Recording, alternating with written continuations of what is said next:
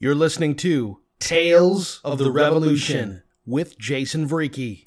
Storytelling with a purpose to place the focus squarely on our great revolutionary, Jesus of Nazareth. This episode is entitled Battlefield. Would you like to know more? Go to talesoftherevolution.com. Subscribe to the podcast on iTunes, Stitcher, Google Play Music, or anywhere you get podcasts. Did you know that we are in a battle? It's true. Noted Bible teacher Dr. Chuck Missler would often ask the question what do you call somebody who doesn't know they are in a battle? A casualty. Don't be a casualty in this revolution. Our first storyteller, Ryan J. Kraus, is a pastor and evangelist and active in the United States Marine Corps. In fact, he is now serving, at this moment of recording, overseas as a chaplain. Listen as he tells us a couple of tales of the revolution from an actual battlefield, Ramadi, Iraq, just one of the places where he has served our country through his military service. The first story that I want to share is centered around the miraculous circumstances involving, at the time, Captain Dan Gade. On the 10th of January 2005, he was uh, patrolling with his uh, his army unit uh, in Ramadi when huge IED went off underneath his vehicle, flipped it over.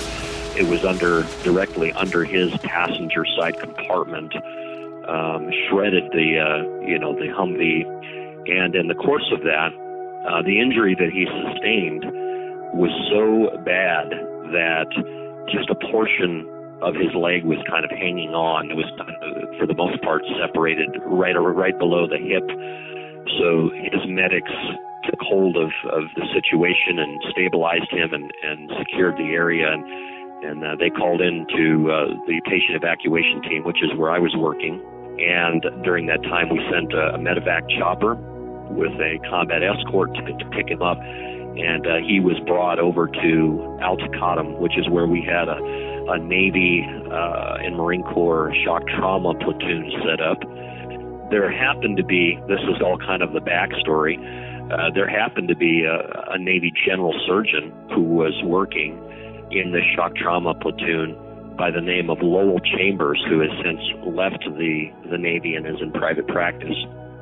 The Lowell Chambers phenomenal man of God and a man of prayer and deeply committed to uh, to praying for all of his patients that were coming through, no matter how badly they were they were wounded or how how far gone. He he always believed that God could and and and would perform miraculous in circumstances in terms of lifting that person kind of out of their circumstances, their dire circumstances, and that's and that's what actually happened with Dan as he came in. His leg was, for the most part, uh, just kind of hanging on, and it was so badly damaged and and and uh, and shredded from the shrapnel and all the different things. And not only his leg, but he sustained a lot of wounds, shrapnel wounds, and you know blast type of injuries all over his body. And you know to this day has a, a good amount of scarring on his face and in different areas of his of his body. But uh, Dr. Chambers went to work on him in that moment when Dan came in and he saw how badly he was wounded. Dr. Chambers prayed a simple prayer. He said, "Lord, this is a, a catastrophic injury, and apart from you working through my hands." There is no way that, that this this person Dan is going to actually make it. And interestingly enough, as uh, Dr. Chambers was relaying this story to me, to, to, you know, sharing the details of that, on the other end of it, when I received the uh, the actual uh, the call uh, from uh, the dispatchers to to pick him up, the the prayer that I uttered on that end of it was, Lord, uh, as we send this soldier to a doctor my prayer, Lord, is that you would work through the hands of the surgeon. And so it was very interesting as I talked with Dr. Chambers afterwards, as I was interviewing him for uh, reflections from the battlefield, that he actually used those exact words. that he felt as though God was using his hands to work on him. So that was a pretty that was a pretty amazing word for word answer to a prayer that I had and a prayer that Dr. Chambers had. And so he would work on him. They put I don't remember the exact amount, but it was something like 20 units of blood uh, through him uh, to because he was he was bleeding out so profusely. And uh, the the call went out in the camp, you know, for Marines and sailors to come and and to donate blood because uh, it was a Marine Corps camp. And so there was people lined up to donate blood to, to try to save this uh, Army captain's life. And uh, it was joked about later on because of the whole rivalry of, uh, you know, Army, go, go Navy beat Army or go Army beat Navy, which they, they did finally, uh, uh, not that I'm, not that I'm, uh, partial to Navy, but the Army did finally win this year. but it was a joke later on after the fact that Captain Gade, the Army combat veteran, had Marine Corps and Navy blood uh, flowing through his veins that uh, was instrumental in saving his life. So it was kind of a, a funny joke. But uh, we also would find out later on that the nurse that was on the chopper, the medevac chopper, was also uh, a believer who was praying for Dan when he got on the bird. The pilot that was flying the combat escort mission in the in the uh, in the Marine Corps Cobra helicopter was also a first lieutenant who was a believer, and uh, we found out was praying during that time. And so, through the course of this whole scenario, there were believers, and there was a prayer chain from back home that was activated, and uh, he was completely he was completely covered in prayer during the whole time, and where he should have died because of the nature of his injuries. Um, there's no explanation, no natural explanation as to why he is alive, other than the fact that God wanted him alive and used very specific, very strategically placed believers in every one of those positions that were crucial for him to survive during that time. We later released uh, the book Reflections from the Battlefield on September the 11th, 2005 and uh, as a as a part of that, the whole thing, we brought all of the members of that cast and crew, so to speak, the pilot, the nurses, the corpsman, the general surgeon, Dr. Chambers, to come and to tell the story of their part in that chain of events. And then Dan had dozens and dozens of surgeries, was at a place where he was able to come out for the release of that book, and he got up and he was able to share his testimony of how God preserved him through that, and, and how uh, you know he brought him back to his his young family, and um, just all of the the miracles that were a part of that. It was just absolutely, absolutely miraculous. Every every aspect of it. Later on, throughout the course of the the years to follow that, Dan would continue in his recovery and he uh, went on to uh, to get his uh, his doctorate and go back to West Point, where he became an instructor. He petitioned the Army to stay on active duty, uh, even though he uh, had lost his leg from the from the hip down, and uh, so they granted that. And here, just a couple of about a week or so ago, he retired as a lieutenant colonel from active duty in the Army, but still goes out and still speaks at a lot of different events and shares his story. He's been featured in a lot of different uh, print and book and, and radio types of things, and also was on uh, the President George W. Bush's um, the uh, Wounded Warrior Triathlon team and and and marathon team, where he would uh, go out there with a lot of his fellow wounded uh, wounded warriors, and, and they would go out and you know run or, or, or bike or, or do the different things involved in those things and, and actually became very successful in that. And uh, it's just an amazing story of how there's no reason on earth, no no logical, rational, medical, or scientific reason why Dan Gade should be alive, and yet every circumstances was aligned perfectly in a in a catastrophic situation to bring him through and uh, give him uh, another uh, opportunity and chance to go and, and to share the gospel message uh, through his injuries. And so, very, very powerful. I'm still good friends with him to this day. He uh, is uh, is a very uh, he motivates me and inspires me every time I think that I got stuff going on in my life that is uh, that's rough. I, I just think about Dan. I think about his example and uh, how he has overcome those odds uh, with God's help to uh, continue to be a light for him. So that's a that's a a, a very powerful example of, of God's work on the battlefield and how he was very present uh, in those circumstances that are, uh, you know, anything but ideal, anything but safe.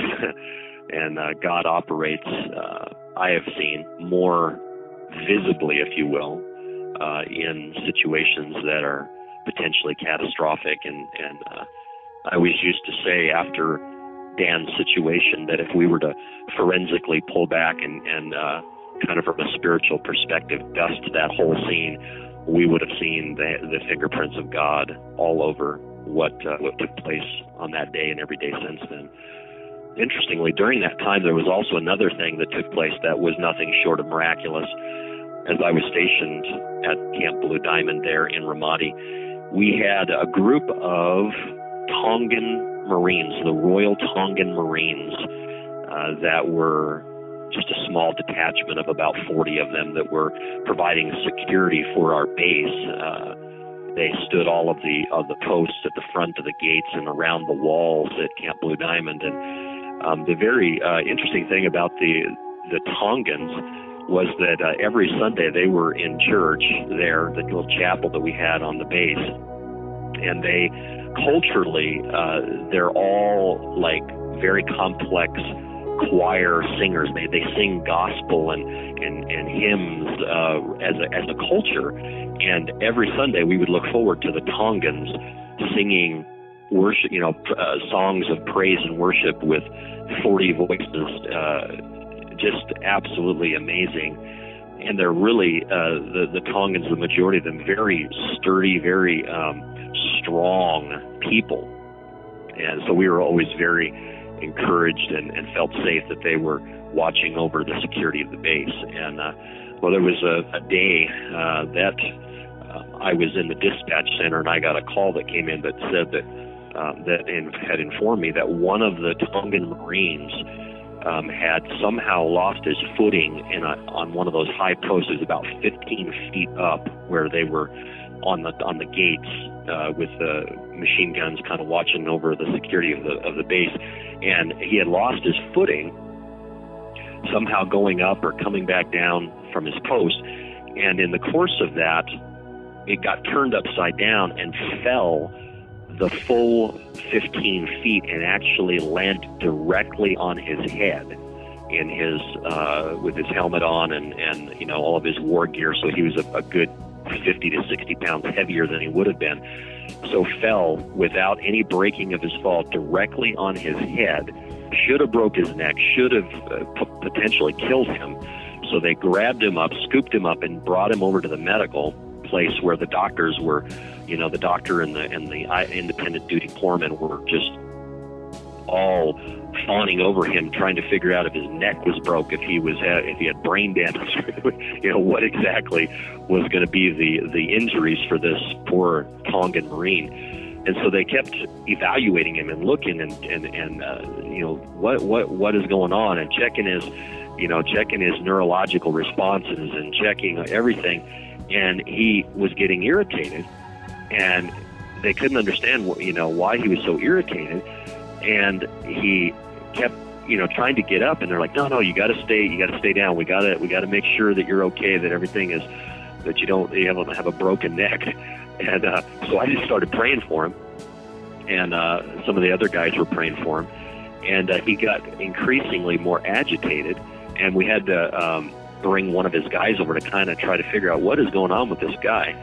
Well it turns out that the reason he was agitated was because he was embarrassed and he was upset that we were detaining him because he wanted to go back and get on the gate and perform his duties. and so this guy, which should have been possibly a life ending injury, falling 15 feet on his head, uh, from the from the gate tower. Had nothing going on but a, a bruise or a little scrape on his shoulder. He, he there was no injuries. There was nothing at all, and uh, he just had such a sense of duty that uh, he just felt like you guys are holding me back from going and doing what I'm supposed to do. So I just thought uh, that is uh, that is a, a, a real story of dedication, and and these uh, the the Tongan Marines were uh, so completely devoted to serving God, and their and culturally it was so ingrained in them um, to serve God not only just like as a as a form of religion, but uh, they were devoted Christians, committed to prayer, committed to singing and and and searching the scriptures, and a very amazing and inspiring group of people. But even in that situation, just seeing how the hand of God was on this uh, young man and prevented him from what could have potentially been life ending. So there's a lot of different stories like that. Uh, I also have a, another friend who's a Navy chaplain as well, um, who served as a as a chaplain, a lieutenant during the ground war uh, a year and a half before during the ground invasion. And uh, he wrote a book actually called A Table in the Presence, and his name is uh, Commander Carey Cash. And uh, he also tells uh, a number of stories in his book of, of the miraculous working of God uh, in the battlefield. And after reading his book, a lot of a lot of the stories in there so inspired me that uh, it kind of gave me a, uh, the uh, the kick in the in the pants, so to speak, to complete my manuscript and write reflections. But um, I encourage anybody who has not read his book, A Table in the Presence, to do that because of the uh, just the, the dramatic things that that he talks about as well um, in there. But but really, the bottom line is this: we often as believers we run from adversity and from trials and tribulation and, and, and, and from the hard things of life. And, and, and on the battlefield, that's a way of life that, I mean, you are, you are in a constant state of hypervigilance and you're in a constant state of, uh, of awareness that at any time something could happen that could injure you or wound you or uh, potentially uh, you know take your life. And so you you live life on, on a daily basis with the very real possibility that that your next moment could be your last moment. And and it gives you a perspective and it gives you a, a, a trust and a confidence in God for not just the big things in life or you know where do I go to college or you know where do I um, you know do I send my kids to private school or or who should I marry or you know where should I you know those types of things. But you depend on God on a moment by moment basis that basically says God get me through this next moment. Get me through this next patrol that I'm going on. Get me through this convoy um, without uh, hitting an IED or you know Lord protect me as I am on this patrol from small arms fire or from a sniper or whatever the case may be. And when you're even even when you're on the base, uh, whether you're in Afghanistan or Iraq or wherever you happen to be, there's rockets and, and mortars that are fired in there, and and and, uh, and, and the the constant threat of uh, you know vehicle bombers and things of that nature. And so you're always in a place where you depend fully on God and and in the midst of that full dependence on God, on God, you see miraculous things take place all around you almost on a daily basis. There was another moment, just another short story, when I was uh, wrapping up my, my second tour and I was in uh, Al-Taqaddum doing the final interviews for Reflections. It was a, a story of a chaplain there um, in the uh, there was a wooden structure that was built there that served as the chapel a few weeks before I got there, there was a rocket that came through the ceiling of the chapel and and landed right within like five feet of where the chaplain was sitting. Went through the floor and was there spinning, and didn't go off. And he, of course, the blood drained out of his face, and uh, he he realized that God had just uh, saved his life because uh, that it should have gone off and it should have, uh, you know, had a uh, you know, a casualty radius of much beyond where he was, and uh, so that's another example of of God's hand on His people. But uh, you know, those are those are stories, and there's really dozens of others that I know of that are similar to that, that really show that God is in the business of doing miraculous things in the worst possible circumstances. And I would even venture to say that he, he is more visible. He is we are we can be more aware of his presence when we are in circumstances like that than when we perhaps are just in our daily routine of, of life as usual uh, here in the United States, uh, going to work or going to you know school or whatever the case may be. God is very present and, and, and active in those circumstances. So those are just a few uh, stories, uh, a few things that uh, that I witnessed and, and was a part of, and just really counted as an honor and a privilege to serve the men and women of the Navy and the Marine Corps and, and uh, the Army, and to watch God move in their lives in in uh, less than ideal circumstances. So, with great honor to now serve as a chaplain and uh, to be a part of that. A big thanks to Ryan J. Kraus for sharing his revolutionary stories with us. And Ryan, thank you for your service to our country and our God. Pray for him now as he's overseas serving the United States of America and the real Jesus of Nazareth. And check out his book, Reflections from the Battlefield, available on Amazon right now. There's no way around it. We are in a battle. But our great war is a spiritual war.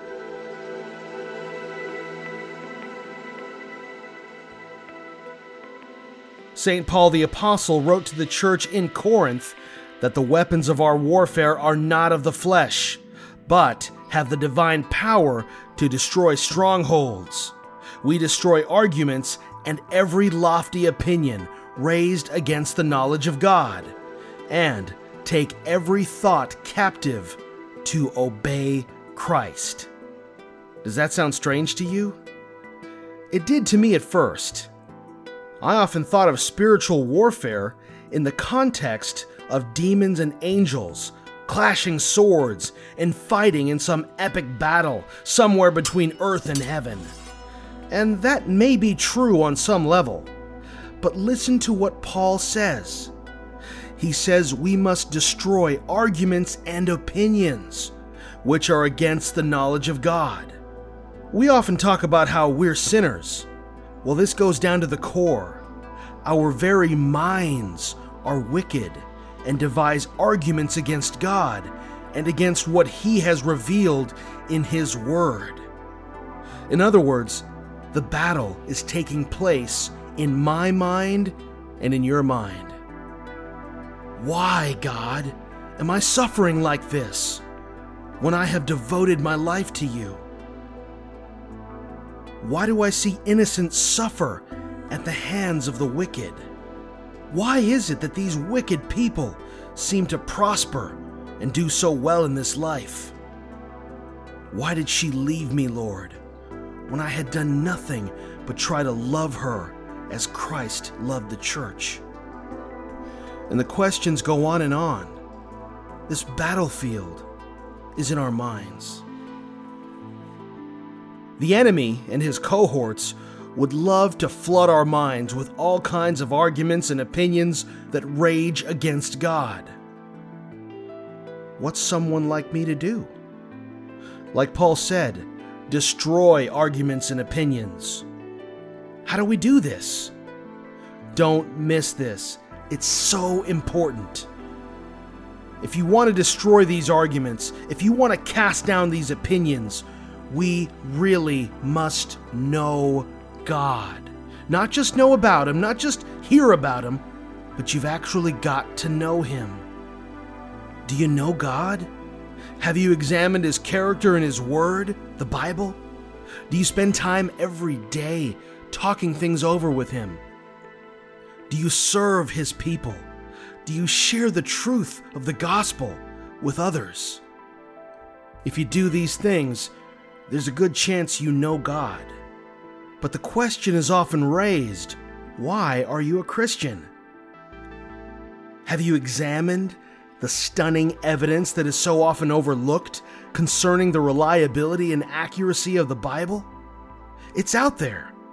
Check these out for yourself. The Case for Christ by Lee Strobel, The Real Face of Atheism by Dr. Ravi Zacharias, Evidence That Demands a Verdict by Josh McDowell, I Don't Have Enough Faith to Be an Atheist by Drs. Norman Geisler and Frank Turek, and I can't forget our former guest, J. Warner Wallace, who was on episode 9, Let Us Reason Together. His titles include Cold Case Christianity and God's Crime Scene. This is the cold case homicide detective who used his specialized set of skills to examine the New Testament and the claims of Christ. And what did he and all these others discover? What they discovered is that the Bible and the New Testament, including its claims concerning Christ, are reasonable to believe. In other words, when you follow the evidence, it leads to the fact that Jesus really lived. He was crucified, and he truly rose from the dead. But please, don't take my word for it. Examine the evidence for yourself, and in so doing, find truth.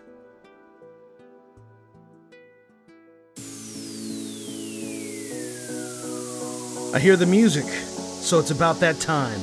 The end of the show. But be of good cheer. You can find more amazing stories at talesoftherevolution.com. And while you're there, sign up for email updates. If you do, you'll receive access to exclusive content you won't get anywhere else. And subscribe to the podcast on iTunes, Stitcher, Google Play Music, or anywhere you get podcasts. Follow us on social media, facebook.com slash Tales of the Revolution. On Twitter, at Jason Vreeke. That's V as in victory, R E E K E. That's me. I'm your fellow revolutionary, and thank you so much for listening. This episode was entitled Battlefield. So remember, in your mind, there's a battle. Don't let the enemy win. Destroy arguments and opinions that try to defy the knowledge of God. And tell somebody about Jesus as you live the revolution.